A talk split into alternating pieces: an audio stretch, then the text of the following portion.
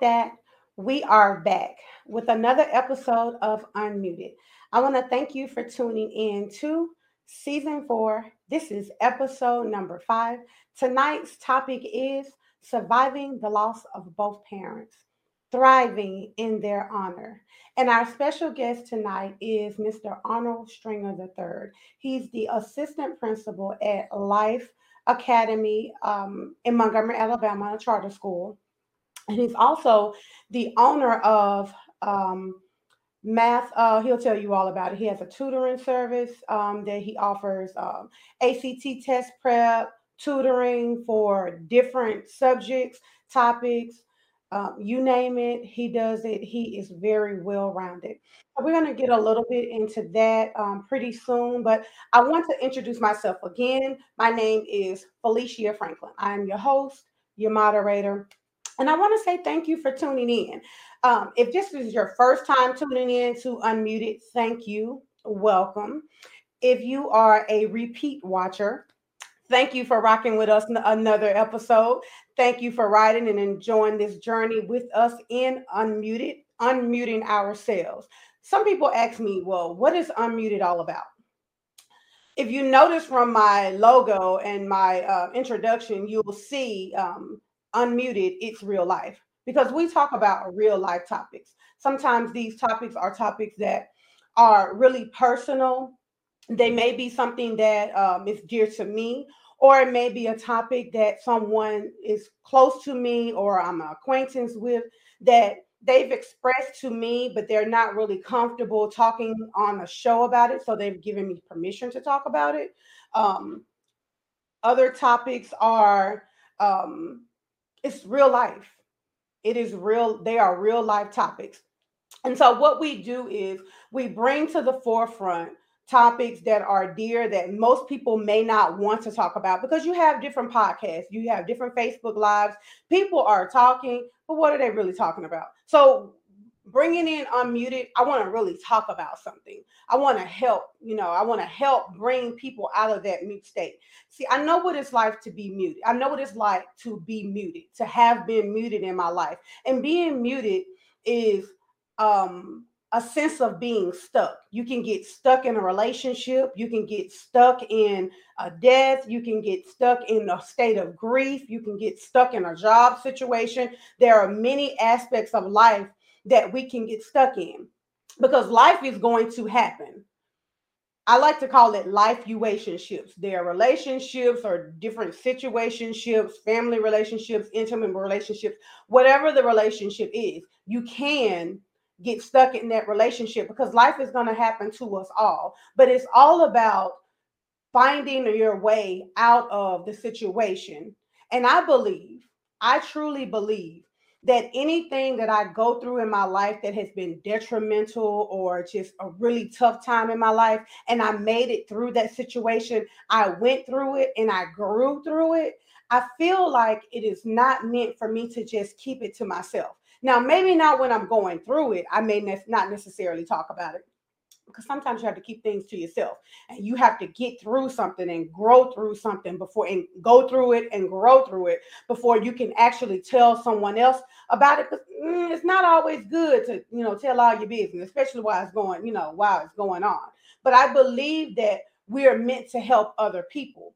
So there have been things that i know that i've gone through in my life that i know someone else took their life behind it because they couldn't make it through it or they didn't see the light or they didn't see another way out. And i feel like um that's where we're supposed to help someone else. Because everyone doesn't have the same coping mechanism.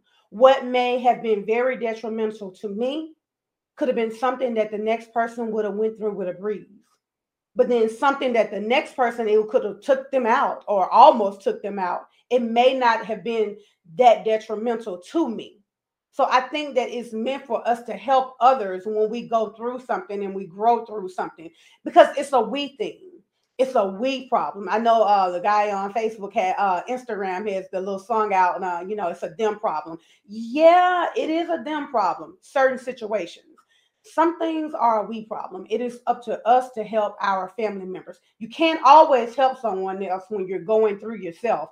But when you go through that, and you grow through that, why not help someone else get past the same thing that you've already done? And I think that's what Unmuted is all about. I've gone through several things in my life, and I often ask God, why me? Why me? Why did I have to be, why did I have to be put up for adoption? Why did I have to go through the divorce? Actually, two divorces. Why did I have to, you know, why did I have this problem? Why did this happen? Why I would constantly ask God when I went through things, why me? Why me? Why me? But when he finally gave me my answer, I stopped asking God, why me? And I started saying, well, why not me? Why not me? And that's what Unmuted was birthed because I survived it. I made it through it. It might have put me in a stuck state. You know, I survived the embarrassment. I survived the shame. I, I, I survived those things that I I survived the depression and I came out on the other side. But someone didn't get through that state of, of depression. And it was the very thing that I had gone through. Why not help someone else? And that's what I want to do. So the topic may not be something that's personal to me, or it may be. And if it's not, then I want to bring other people on to show you how they got through what they got through or how they're getting through it, their daily walk, and how they're still thriving. They're still they're surviving and they're thriving all in the same. And if we can, you know, give resources, you know, life coaches, therapists, life, licensed counselors. I know a lot of people, so I just try to utilize my resources where I can because that's what they're there for. It's a we problem. We are meant to help others go through and grow through those things that we've already gone through. And if we could help someone else get through a stuck state, then they can in turn help someone else. Because one thing I do steadily rising. The divorce rate numbers are steadily rising. The depression and oppression numbers are steadily rising. Poverty, as many people are thriving and making money, you know, there is still a high poverty rate. If we can only reach one and teach one and they teach someone else then that can be a positive cycle. And that's what unmuted is all about unmuting ourselves to help someone else. So with that being said i want to go ahead and dive into the topic for tonight and our guest. Our guest is mr arnold stringer III and the topic tonight is surviving the loss of both parents thriving in their honor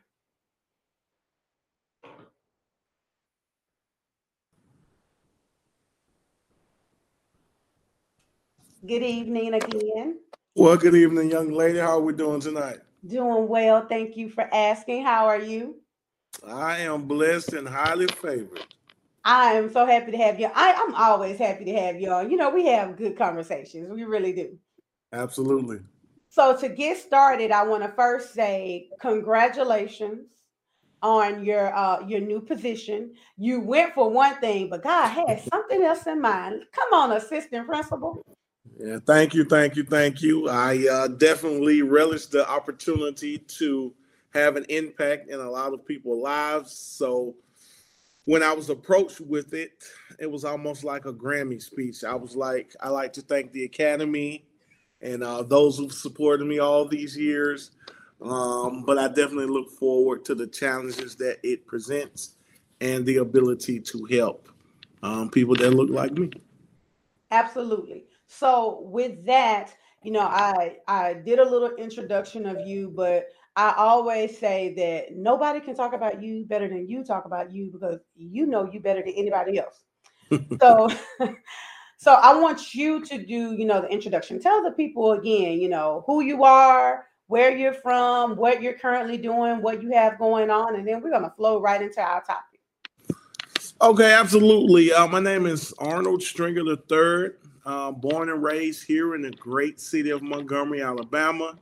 Um, graduate of Alabama State University. Um, I was in education for 23 years in a combination of roles, teaching, tutoring, um, assistantships. Um, right now, um, I serve as the assistant principal of Life Academy Charter School. Um, I also run a math tutoring uh, business called Math Magicians. Um, I'm working on a YouTube page right now. I had it up I had some disagreements with YouTube, but right now we're trying to get it back together. Um, I serve as a mentor in the community to the youth.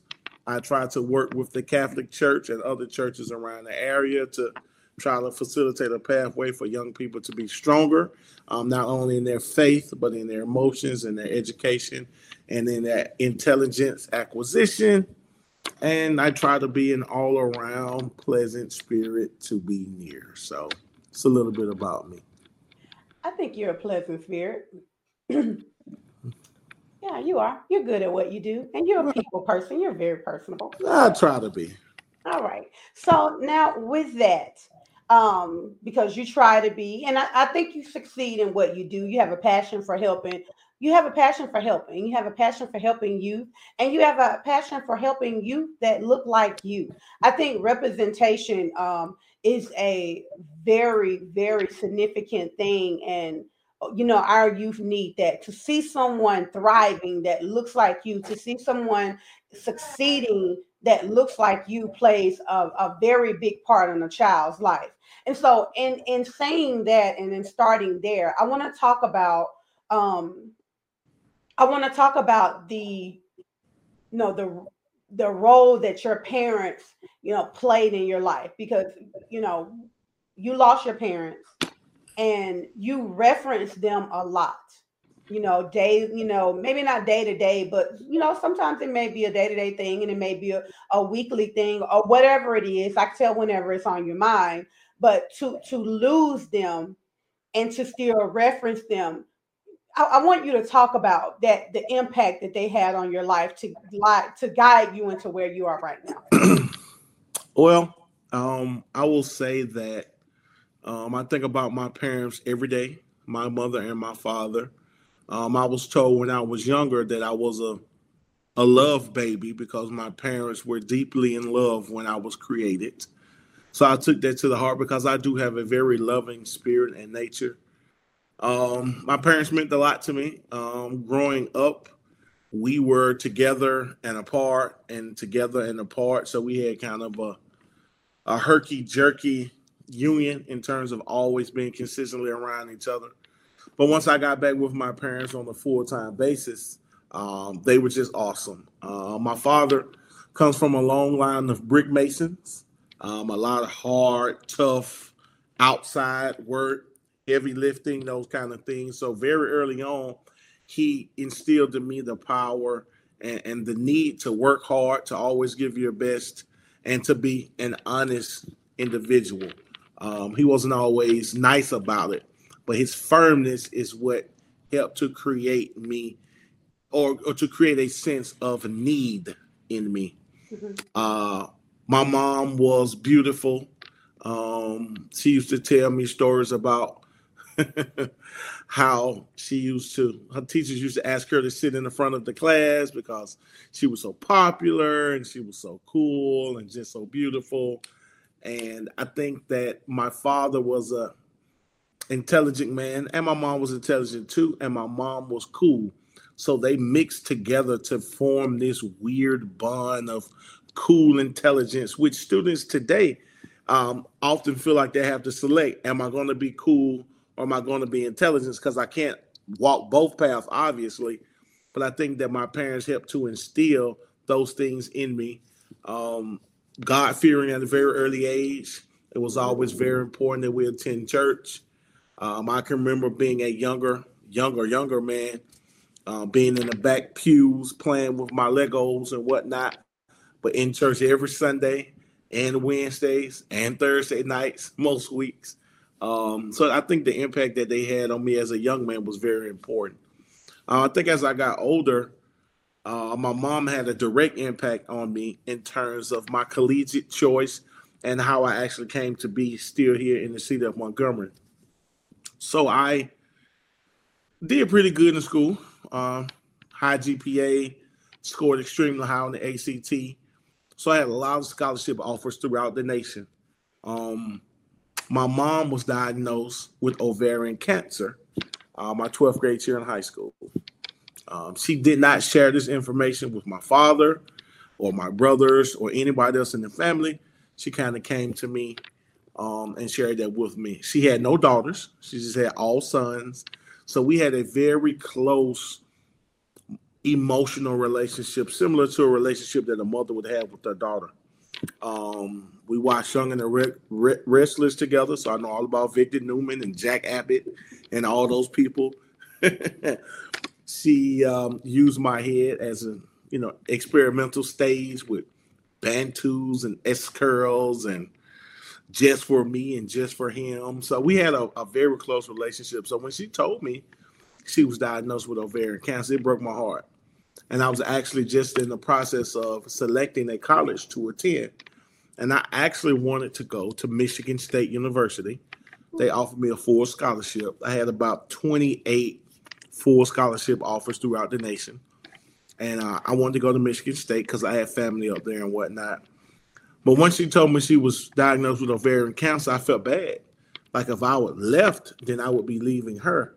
And I never wanted to leave her. So I told her that I would stay. She didn't ask me to stay, but I just told her that I wanted to stay. Mm-hmm. I chose to go to Alabama State. I had a great education there.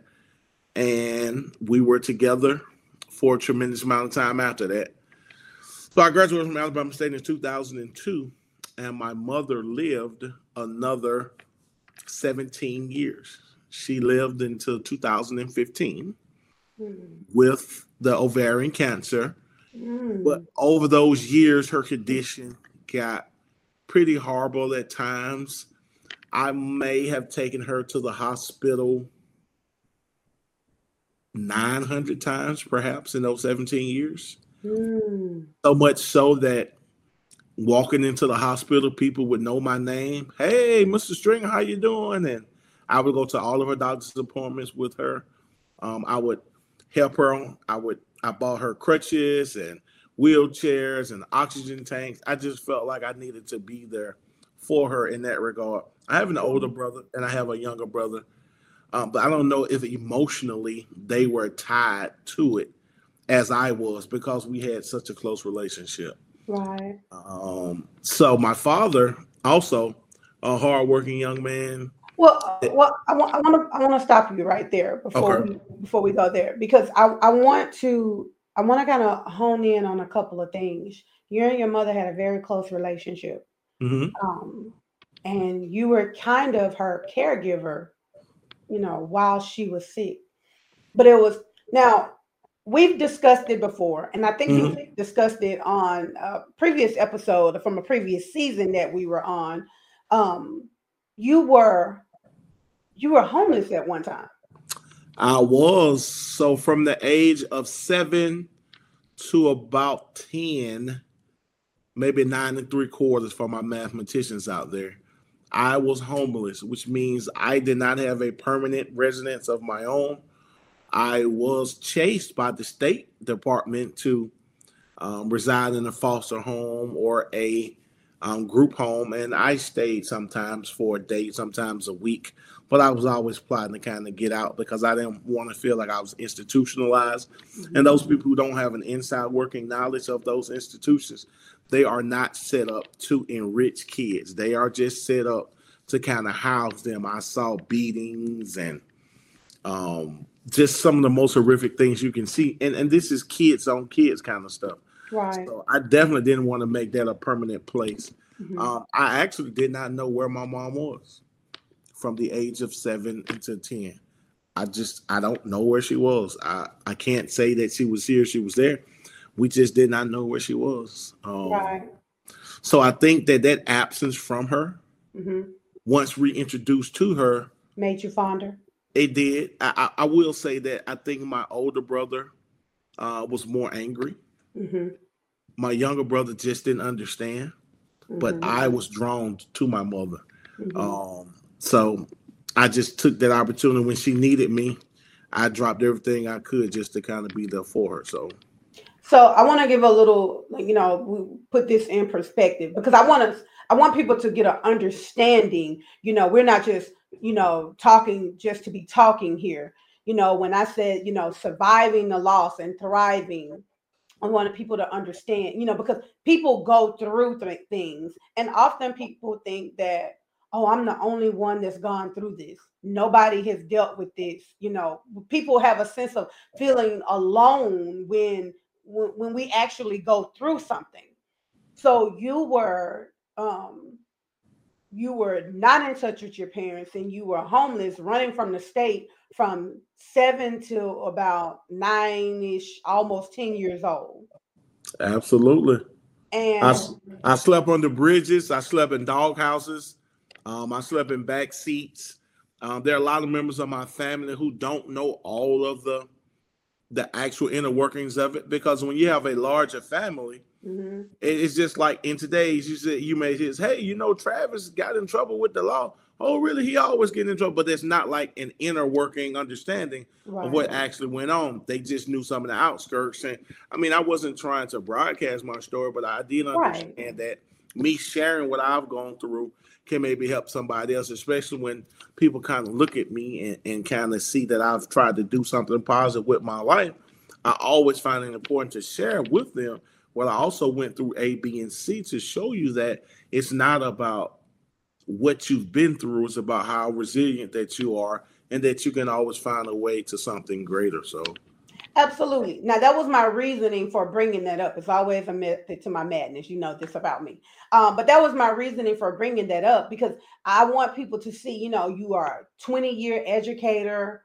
Um, you, but you you had your challenges. So it's not like it was a smooth walk in the park for you. Like the the road was just this straight and net, you know, straight road. You had some you had some obstacles that you had to to overcome things that you had to endure. So you were in a state of homelessness. So you know what it's like not to have. You know what it's like to not have your parents. And then to reconnect with your mother. The the distance like they say um some people say distance makes the heart grow fonder. That distance and that that um lack of relationship that you know not being around her it made you you it made your heart more fonder and so you all had a great relationship. And when it was time for you to go off to college that same relationship and that love that you had for your mother uh, now one one sibling was angry one sibling was maybe a little bit indifferent and then one sibling had a heart full of love pretty much how that sound about right? Yeah absolutely. Yeah uh you know that's so crazy because i completely understand that from my family. Uh that's neither here nor there. But you were the one that was there. So now you came from a homeless child to reconnecting to your family to having at minimum 28 full scholarships to colleges across the nation. Yes, ma'am. Choosing what well, ready to choose Michigan State University. Only to find out your mother was sick, but you had a you felt an obligation to stay. Yes, and and she never asked me to stay, right. and I think that she actually used the phrase because I had a deadline. I think I needed to make a decision by Thursday. She gave me this information on a Tuesday, and she was like, "Now, baby, don't don't you let this stop you from going out and living your dreams." But I could just see it in her eyes, and I just felt like had I not been there, she wouldn't have received the attention and the love, and just to kind of sit down and talk to her. Like I said, I mentioned, you know, jokingly the the Young and the Restless, but she was a huge Young and the Restless fan. So I, I made it my mission to watch it so I could say in, in, those moments where I knew she was down mm-hmm. and I mm-hmm. could reference, girl, did you see what happened when Victor said this or Victor said that? And even through her coughs and whatnot, she would say, I can't believe he did that. And just those little small moments like that, I know they meant so much to her. So there was nothing that I wouldn't do for her. So me watching the soap opera like that, just to give her something to smile about, I mean, I, I would do it in a heartbeat. Right, absolutely. So now we we we talk about um we we talk about your father. And he was he was a brick mason, he was a strong man. Very, very strong. I'm actually named after him. Well, actually, he said that he named me after his father, and we all share the same name. I am the third. Um, so he would always tell me that you're not named after me, son. You're named after my dad. He had a tremendous amount of respect for his dad. I know he started working at the age of four. Um, he and my uncles, that were brick makers. They always had a job. And he was born in 1950. So I'm coming up in those days, kids were expected to kind of carry a little bit more of the load. Uh, moving around to me, he didn't have us out there as early. One, because my mom won't let him have him out there, get my baby out there heat, which is what she said. But it was very important that we learn those skills and those trades. Like to this day, I can, you know, build mailboxes, lattice walls, anything done with construction. I mean, I'm very versed in it because I took the relationship with my dad very seriously. And he was also gone in that time frame as well. Mm. So it's mm. almost like I wanted to know more about who they were. Because mm-hmm. by the time we reconnected and we were all together, I was 14, 15 years old mm-hmm. and living on the street for so long and fending for yourself and going through the things I've had. I wasn't an adult, but I've had so many adult experiences at this mm-hmm. time that it wasn't a lot that you could tell me. I could be fine tuned to a point, but mm-hmm. in my mind, I almost thought like I had everything kind of figured out. And he just taught me so much about being a man and being respectable. And I just I valued the lessons that he taught me. He taught them parables and he talked in puns and he was very unique in how he kind of gave information. I actually take from that myself right now. When I speak to students or people who are in a learning capacity, I try to speak not around them, but in a way where they're forced to go back and think about what I said so that the message can kind of resonate. So um, he taught me a lot about myself and just about um, how to go about life. Um, it was hard losing him because he was also diagnosed with cancer. Mm. He was diagnosed with esophageal cancer. Mm. But if you know black men in the community, we don't go to the doctor. Mm. Right. So it was a, a situation where he tried to eat something on a Monday. He could not hold it down. He tried to eat something on a Tuesday. He could not hold it down. So finally got about Thursday, and my mom was like, What's going on with you? Go to the doctor. He did not want to go. She forced him to go. And when he went to the doctor, there was a golf ball growth at the bottom of his esophagus that, excuse me, that blocked entrance into the stomach. Mm-hmm. So he couldn't get food down into his stomach. The reason why this was so difficult is because my mom was diagnosed with cancer in 1998 and she lived until 2015. My father was diagnosed with cancer in November of 2007 and he died in March of 2008. Wow. He was a large man. Those people who know me, I stand six six, uh, way above 300 pounds. When he passed, or when he was in good health, shall I say, he was 315 pounds. Mm-hmm. And when he died, he was maybe 60 pounds. Oh, wow. So to watch him physically deteriorate mm. day by day, um, it was just very hard to watch. And um, it was rough because he didn't know how to handle it. Again, him being out working at the age of four, uh, in the he he was he was a very man's man, very rough and, and rugged. And so for him not to be even to be able to stand for himself or to feed himself, it, it just it, it it beat him up emotionally. Mm-hmm. And I can remember him telling me, son, I'm tired. So it, it was just hard to just to kind of watch. And so for him to be diagnosed in the past, um, so soon behind that, it had an effect on all of us. But my mother took it extremely hard, knowing that she was diagnosed, and she would always say that he was supposed to be there with her. Wow. And he left her in mm-hmm. her moment of sickness. So just and then trying to balance that emotion and comfort her as well versus trying to comfort myself and the rest of my family. It, it was definitely kind of trying to say the least. so you you were there for your mother, very close to your mother, a strong emotional bond with your mother. She was diagnosed with cancer and it prompted you to stay in the city of Montgomery, um, only for your father to end up being diagnosed with cancer as well. However, his life ended. It took his life far more quicker than your mother's. Yes, ma'am. So now you are you're holding on to your mother that is battling cancer and you lose your father to cancer while your mother is still battling cancer. Yes, ma'am, and trying to deal with the the fallout from that. Uh, my brothers, they both took it very hard.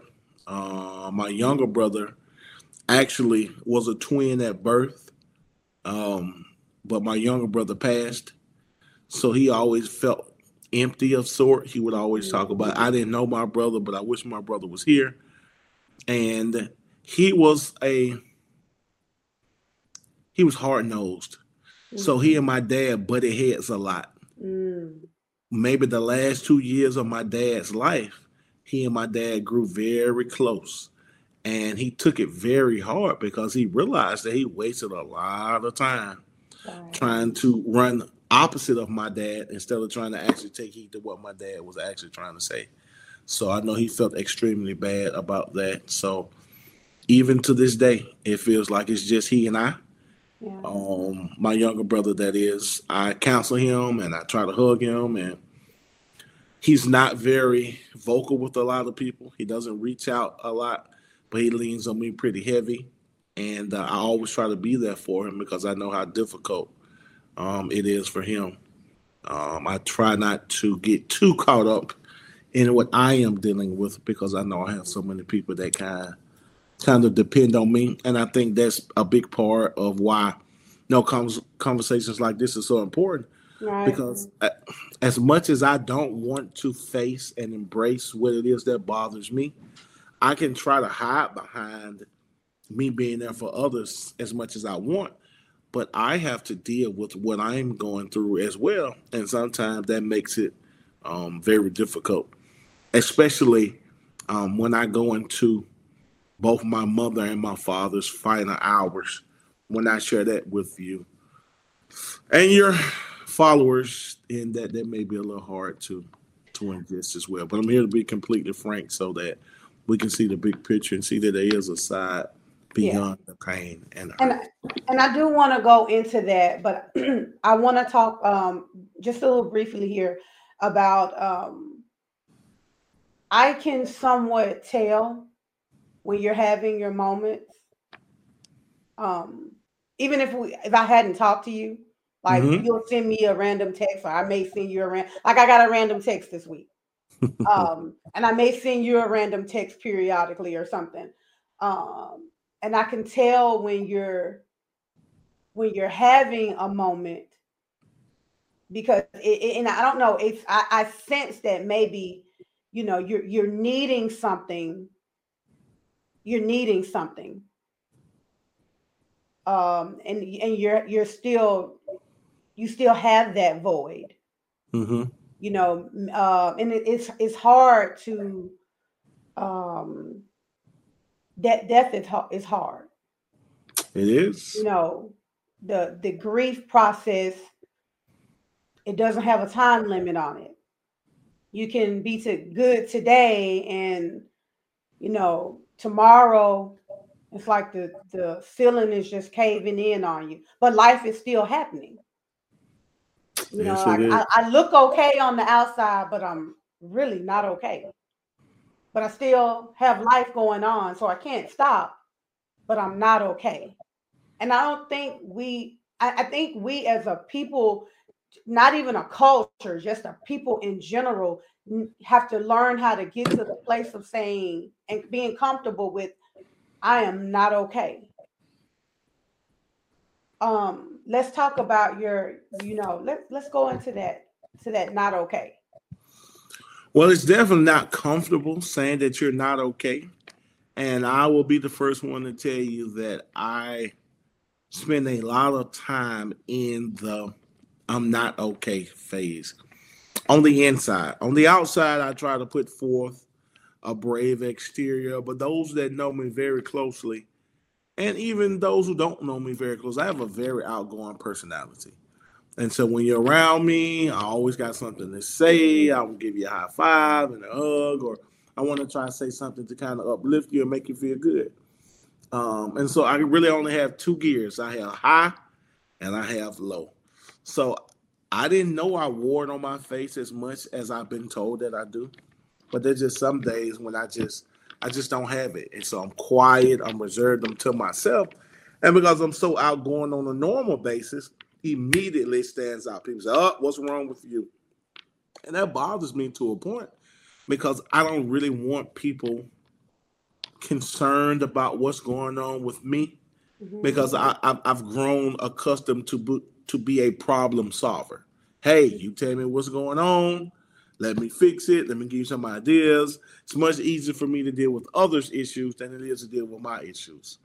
So when I can't hide it and it's just out there and people know something's kind of going on with me, you have some people who are pretty persistent in saying, Hey, what's going on? What's going on? And so I still try to hide behind my own feelings and whatnot. I'm notorious for stuffing everything in a bag inside myself and just not dealing with it. But that's definitely not healthy. It is and not. It, it is not. At least you you know that. But why are we like that? You know, why are are we like that? You know, we you know, at some point, you know, we we have to learn to to to face it. We, we're gonna you know have to deal with it. Maybe not telling everybody, but having that that that one person that's a safe space. I, I think it's it's more about the individual and experiences that that they've had. Very much so. And, and, and I say this in, in all joking, but in serious as well. So I won't mention any names, but that was a long, long, long time ago. I was I was dating a young lady, and um, she mentioned to me that I was a maybe a tad bit emotional because I would tell you what I had on my heart. I would say, hey, I don't like this, or this is how I'm feeling, or when you do A, B, or C, I'm really not a fan of it. So I, I would do that.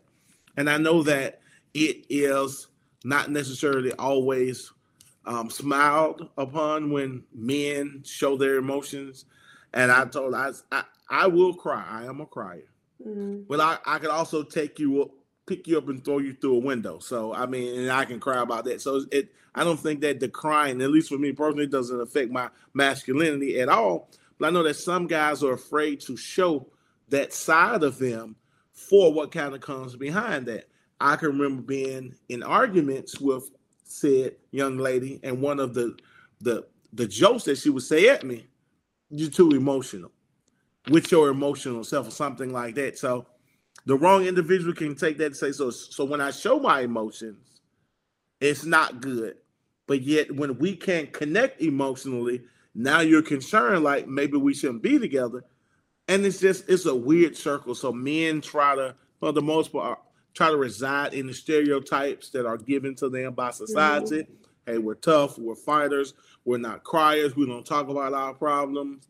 Um, we watch good times and we move on. Hey, war under the bridge, and we never really go head up with those problems to truly discuss uh, what's on our heart, even if a solution is not given.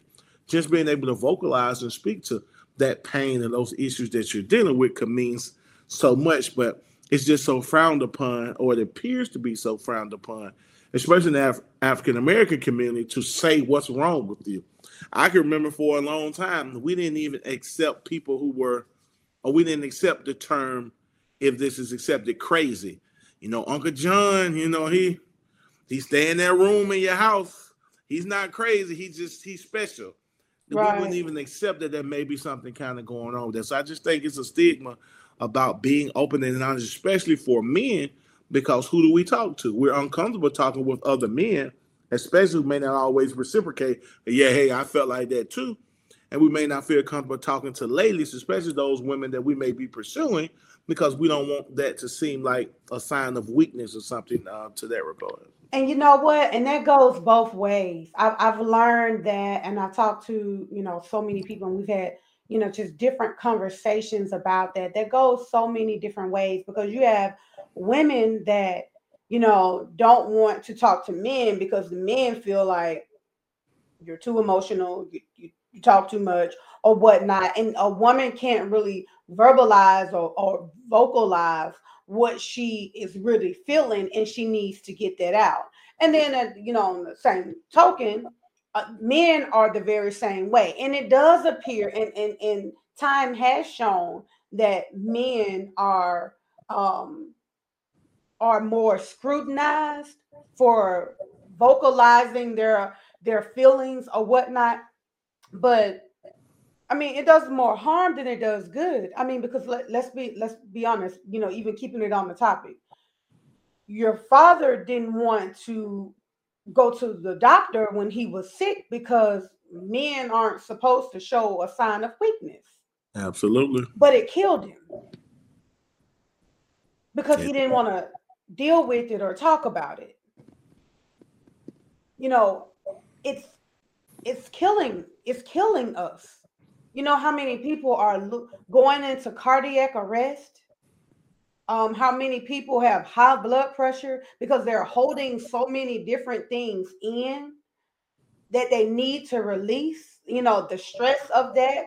People are you know, they they talk you talk about that that that crazy uncle or that you know not getting proper mental health care, and you're stuck in your own feelings. You're stuck in your own head. So now you have the same thing, you know, just revolving in your head on a day in day out basis. You get stuck in your thoughts. Sometimes it's it's, it's just good to even if it does sound crazy, to get it out of your head and out of your mouth to someone. You know, I, have often said, even, you know, find someone. Sometimes you may not even want anyone to talk back with you. You just need them to sit there and be your ear. Just l- let me get it out. I need to get it, you know, get it off of me. Um, and it seems that sometimes you need that outlet. And you know, men need that outlet. And that's probably why women talk so much because we try to get it out. Hmm. You know, but what can what can make you more comfortable with, you know, getting getting it out and um going into that state of healing? I, I think that it really comes with exposure to understanding how important that is. So I don't think that men really go into that because it's never really been emphasized to them that this is a very important part of their maturation process. Again, I think that I was unique in that my father was super tough. He dealt with concrete. I once saw my father And let me apologize to PETA before I say this. But I saw my father crush a, an adult turtle shell with his hands. Oh. So he was rugged. He was very strong and tough. And my mother was emotionally very intelligent. So she would always, from a young age, in, in impugning me, how important it was for me to love. She was a loving mother.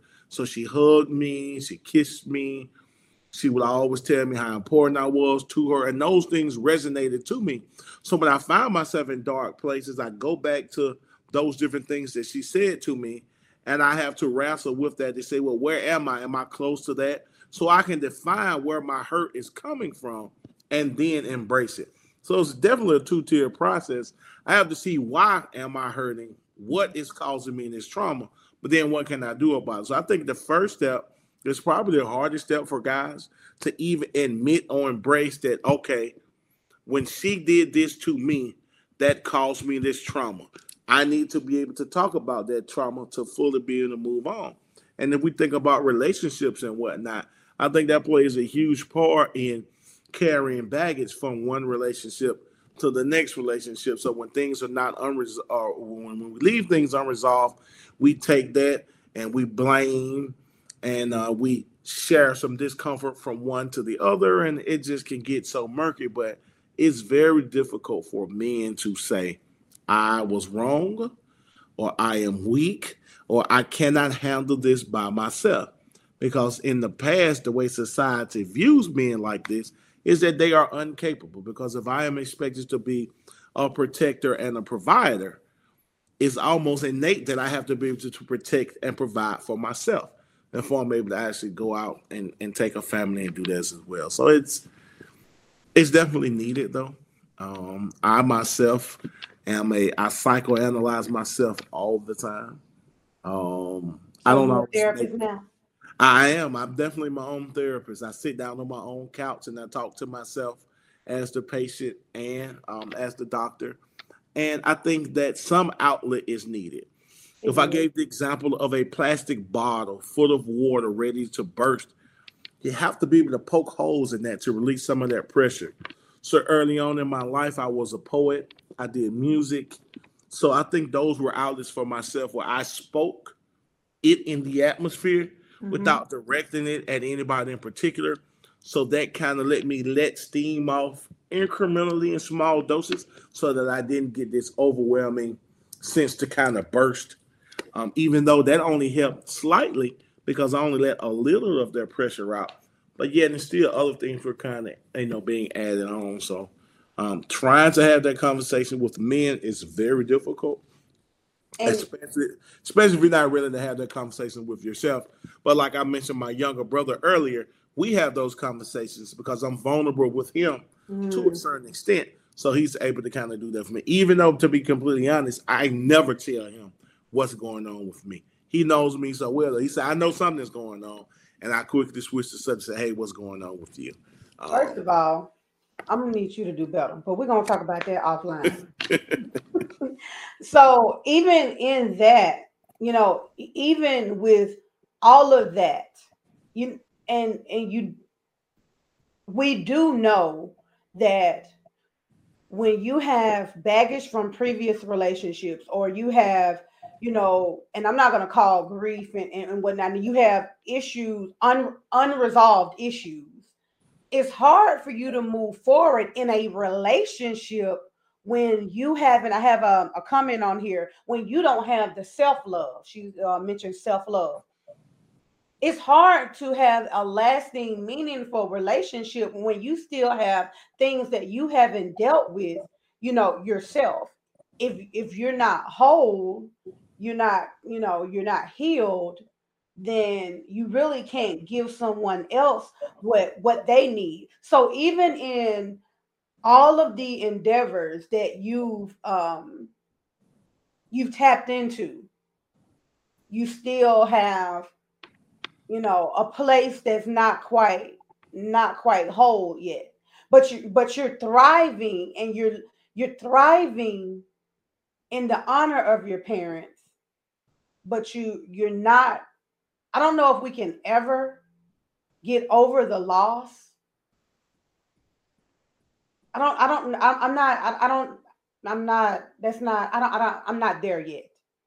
You know, because you're to always have that that void you know in your life. You're to always have and and i tr- i truly believe um, what helps is the relationship that you had with the individual that you lost.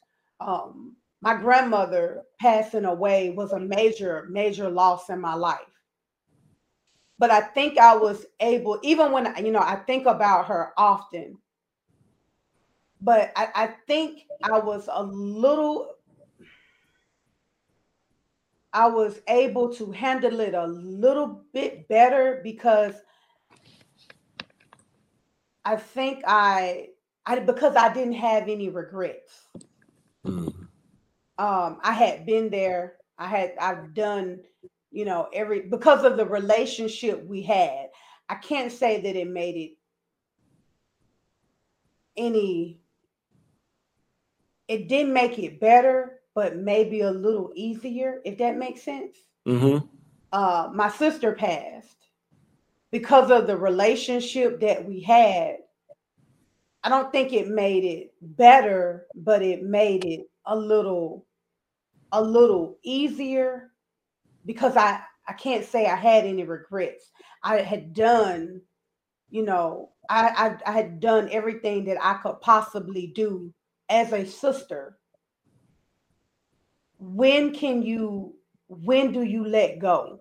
When you have done everything that you can. You did everything that you could for your parents. You were there. Um when do you when do you release a little bit i think it's um i know in, in my case personally i think it's it's it's it's individualized between the parents um, mm-hmm. um because I, I tend to to kind of go to a place where i think about what i did and what i did not do me and my dad, we had a great relationship. But as young men come of age, there's a time where young men challenge their fathers. Mm. Um, there's one incident, and uh, to be true, I'm gonna try not to tear up at this particular comment, um, because it definitely bothers me. There was one incident that I can think of with my father where I challenged his authority in the house and I was young coming up. I was smelling myself like I I lived in the street. So how you gonna tell me what to do? And you know, my dad wasn't very vocal, but you could always tell when something bothered him. And so I had a bat, a small bat. It wasn't a full size bat, but I was walking around the house with the bat as to say, "You try to say something to me, and I'm gonna hit you with this bat." I never said that I would hit him with the bat, but that's the impression that I was given uh, just I was giving off that air, and I never forget. I was I was kind I was trying to antagonize him of sorts, mm-hmm. and so I mm-hmm. was looking for him in the house to make sure that I can walk past him so he could see the bat. And I'll never forget, he actually went outside in the backyard in the dark, and he was just sitting by himself. He wasn't crying, but I could tell he was very upset. And when I saw him upset like that, it made me upset because I know that I a didn't mean for him to take it like that. Even though I did, I was trying to show him I'm a man, but I never. I, I always thought it would lead to anger, but when I realized it, it led him to sadness. Even to this day, when I pray to him, I always tell him I didn't mean it. I always say that. So, so I have a, I have a um we have a comment, and um, she said, "Let the let the guilt go and heal." Amen. And sometimes it can be the small things. You know, it amazes me that we can do so much and we hold on to something that could be so little and it could it could be so big in our life. You know? You know something so small we can we can hold on to it and we can we can make a mustard seed a mountain and it can block us on the inside. And we can still maintain and do everything you know in life day to day. Um i feel like we're not being our true selves then. You know we we have to find our our true self. I am you know i'm i'm always in in awe when i talk to you you know because you're, you're so real but i'm so amazed at you know the the turnaround. I mean because you were from seven to roughly 10 you were homeless. You were you know you know you were running from the state because you didn't want to go to foster care. You living here or there on the bridge. People don't even understand you know when they a person will look at you and they will sum you up by just looking at you not knowing what you have dealt with what you are dealing with. Coming from you know this this this child fending for himself, living in a doghouse, finding someone's car to live in, you know, living up under a bridge, feeding yourself however you could to reconnecting with your family, having this relationship with your mother, a trying time with, you know, your father and gaining a newfound relationship with your father for they both, you know, ended up being diagnosed with cancer. Your father left before your mother your mother had her own sadness and you you became her caregiver and her nurturer. You nurtured your mother while she was she nurtured nurtured you as a baby and you nurtured her through her illness. And you still managed to go to college, full ride. How many degrees? 20 year educator, now assistant principal you may still have which we all do. We we still have we all have our it. Everyone has their own it that we're working on you know because none of us are perfect. But through your own flaws you have so many children that you know look up to you my child before you were ever his teacher you all had a relationship. He was just he wasn't even in the good times program. He's hanging out with mr stringer you know like two grown men. I'm like you know where are you at? I'm in good times. For what? Talking to mr stringer who is this mr stringer? You know you got you know so many kids even the kids that have graduated we have the same babies. Your kids are my kids. How we got so many kids? And don't really have that many kids, but they still reach out to you. It, it's it matters to them. They're still running it by you. You know, you have that should make you that that should just really give you a sense of a sense of peace. You know, you when we we talked about when you decided to make the move and take the new position. And the impact that you had on the the not just the the children but even the staff. If you can have that impact on others and you can help others come out of themselves I want to ask you this. Don't you think that your mother and your father want the same for you? I would hope so. But I try to I think I try to talk myself out of it. Just like that the last thing that I mentioned about my dad and the situation. You know, after he passed, I would tell my mom all the time, you know, that I didn't mean it and whatnot. And she would always say, Well, he knows you didn't mean it, baby. You're not that kind of child. Because that was completely outside of what I would do. But even though she would tell me that he forgave me, just not being able to. So, in, in, in my mind, I was man enough to do that, but I wasn't man enough to apologize and let him know that it didn't mean it. So that bothers me.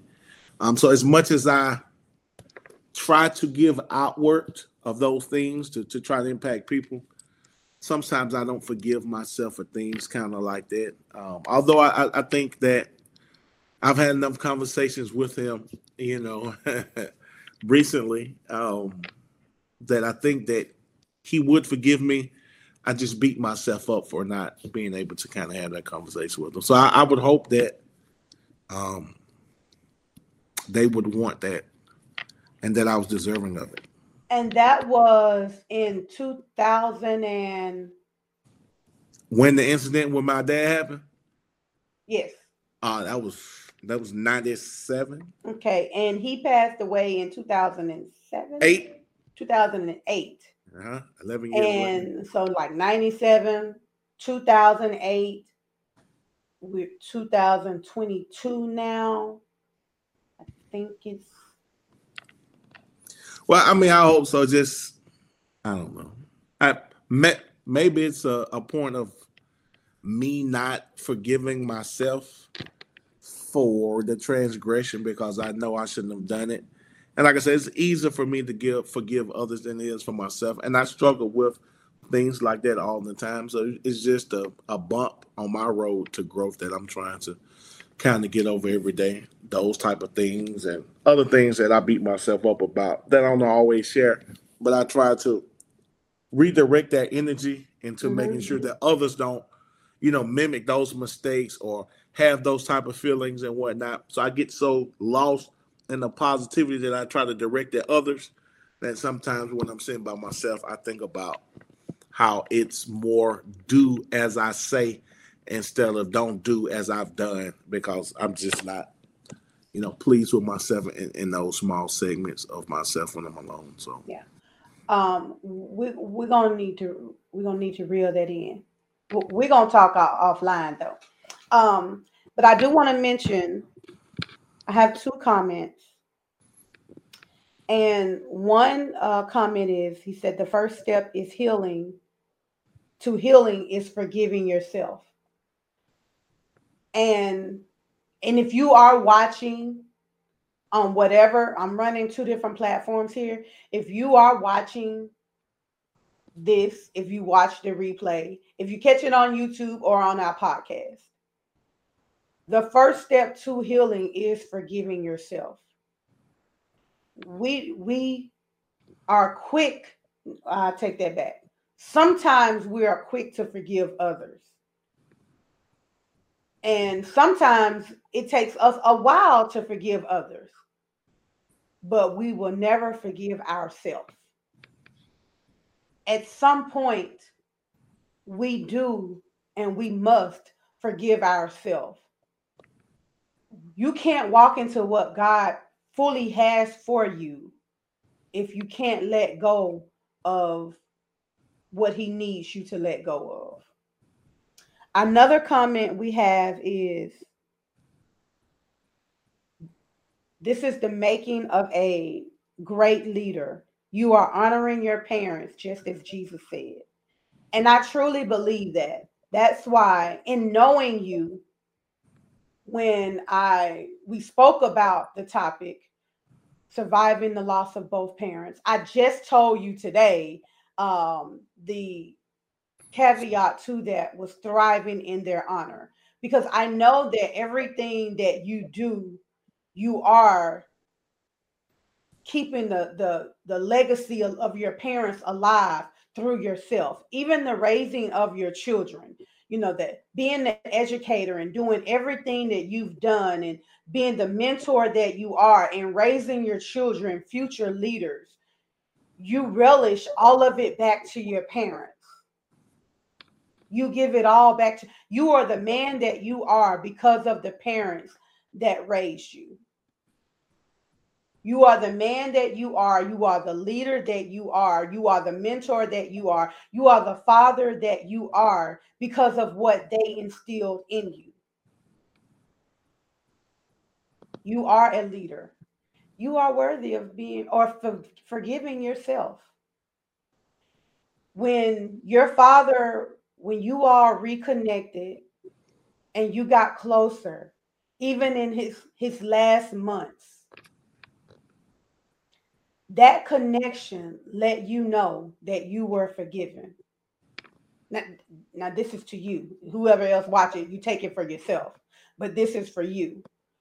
That connection, those moments, that was letting you know that you are forgiven. Now you just have to forgive yourself. And and once you do, I do believe you're going to walk into what you have been destined to walk in. The doors have already been opening. You went to a new position, you went to a new school for one position, and God opened up a door. and I'm gonna just go ahead on and say this um, because it's been said um, in conversations, you know, myself and other people you should have been assistant principal where you left. But see how he opened the door for assistant principal? It's time. It's time. Forgive you. Your father did. You're thriving in their I'm definitely trying to forgive myself. I, I definitely am. I, I, I, assure you that. I, and I beat myself up all the time about that. I um I wanted to to kind of just touch upon um part of the relationship. I think something God put in me For some reason, I began to relish the one-on-one time that I had with both my parents. Way before I knew that they were sick, I just individually. A fun fact: Montgomery, Alabama, Alabama. you're either Alabama fan or you're Auburn fan. That's kind of what goes on down south. But I had such an affinity for both my parents. I was actually put on the spot once. My mom was an Alabama fan. My dad had liked a lot of different teams, but he primarily went toward Auburn. They sent me down. They told me to pick, and I couldn't pick between them. So it just happened to be a Florida Gator commercial on TV. I said Florida because I didn't want either one of those two to be left out. Mm. In both last moments of their lives, I was the last person with them. Uh, my father passed in the hospital, and his heart rate had got so low. My mom was a nurse. We were all in there visiting him, and she said, "Son, he's gone. They're going to come in here and ask us in a minute, do we want to take him off the machine?" And she said, "I want you to tell her that we can take him off. He's struggled long enough." So I was in there 10 minutes with him when nobody else was. Um, I kissed him on the forehead and I let the nurse know, and I was the last person to kind of be in there with them. Uh, my mom was a little rougher for me.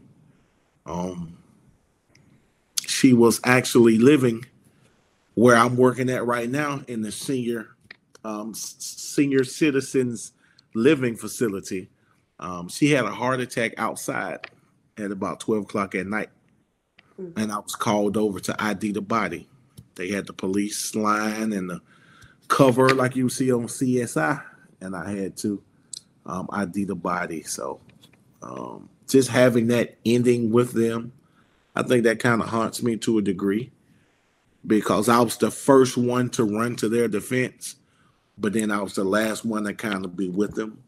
I think that had some type of poetic meaning, um, but I really didn't haven't had the chance, you know, and um, all these years to kind of sit down and try to figure out what it meant. I knew that God kind of placed me there for a reason. I used to, similar to what you said, instead of asking why, ask why not. So in my group of friends, I was the first guy to lose my mother. And it was very hard for me. And all my friends stood with me. Um, and I love them to this day for that. But in the past four or five years, my other friend's mom has started to kind of pass off as we get older. And they always reach out to me. And when I give them words of wisdom, they take it to the heart because they truly know that I know the pain. It's not something like he doesn't know. They watched me from afar deal with it. So now when I speak to them, they're like, well, if you say I can deal with it, I know only because I know that they believe in me. So God put me through those things first, maybe to be there for them, and that's how I try to look at it. And um, I just try to turn it for a positive. But me being able to be that for someone else, even without that, I still struggle to to kind of be there for myself. So I'm trying to grow every day and be better, not for myself, but just for the people around me as well. So I can try to help them try to go and um, be great. My pastor calls that um, not being a novice. You know, how can you help someone go through if you've never gone through yourself? Mm-hmm. Because you've gone through it and they know you're you're not a novice to it, you're not new to it because you've already you you went through it and you you grew through that. So instead of sympathizing, you can empathize with them because you've been there. You understand. Um, and it gets better. Everyone in their own time. I'm gonna I'm gonna put you in queue, but I want to first say thank you for thank you for coming on. Thank you for your yes, always. Thank you for thank you for being so intimate with us and really um telling your heart because we never know um who needs it and sometimes even in our telling we need it so I, I appreciate you coming on. I'm gonna do a little recap. I'm gonna put you in queue. Just hang tight, and I'll be back with you. Yes, ma'am. All right.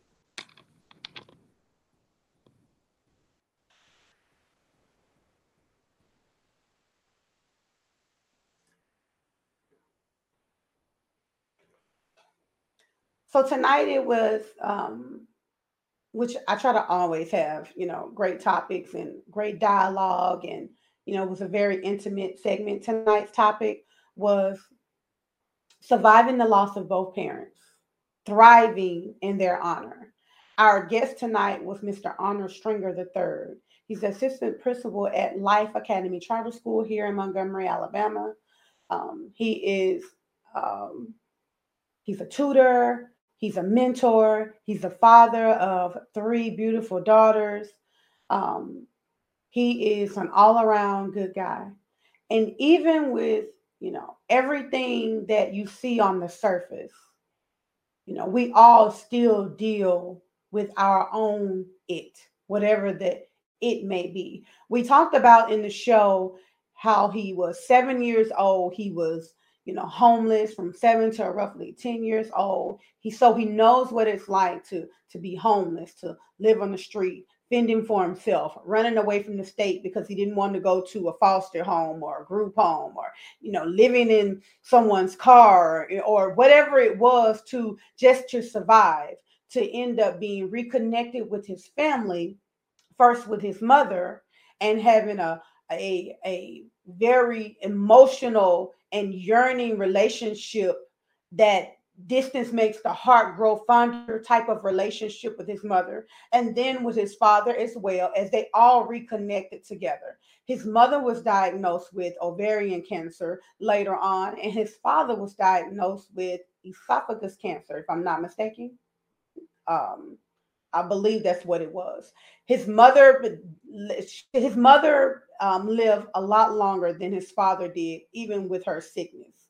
Um, and through it all, through through both of those, becoming his mother's nurturer, becoming his mother's caregiver, being there for his father, um, in his in his last days, in his last months, being there for his siblings. Um, he still managed to to survive. He still managed to thrive, getting a full ride scholarship, attending Alabama State University after with I think he had a minimum of 28 full ride scholarships nationally, but he chose to stay here taking care of his parents not because they asked him to, but because he felt an obligation to do it. 20 plus years in education. Plenty, 20 plus years. He's tutoring, he's mentoring, he's this, he's that. He's there for others. And we still have an it. But he's thriving in the honor of his parents, the ones that instill those values, instill those morals, and even in their passing, he wants to continue to live up to that legacy and, and let that legacy pass on. See, that's called getting out of a state of stuck. No one is perfect. We're going to all have something that we need to deal with. We're going to always have an it, but it's not allowing that it to take us out. It's not allowing that it to cause us to be stuck. And that's what muting is. Muting is to be stuck in a situation, in a life situation, something that you can't get, something that you can't shake, something that's stifling you, something that's choking you, something that's taking away your voice. And that's why we want to unmute. We want to be able to grow. We want to be, we want to be able to heal. We want to become whole. We don't want those life relationships because life happens. And whatever the relationship is, life is going to happen to us. But let's happen right back to life. Let's not get stuck in what we go through. I believe it's meant for us to go through, grow through, and use our voice to help someone else go through, grow through what they've gone through. That's unmuting. Not staying silent and keeping quiet on what we've been delivered from. It may not be meant for everyone to know, but you never know who you can help. That's unmuted. I want to thank you all for tuning in to season four episode number five with our guest speaker, Arnold Stringer III, surviving the loss of both parents, thriving in their honor. Please be safe and have a wonderful night. This is Unmuted.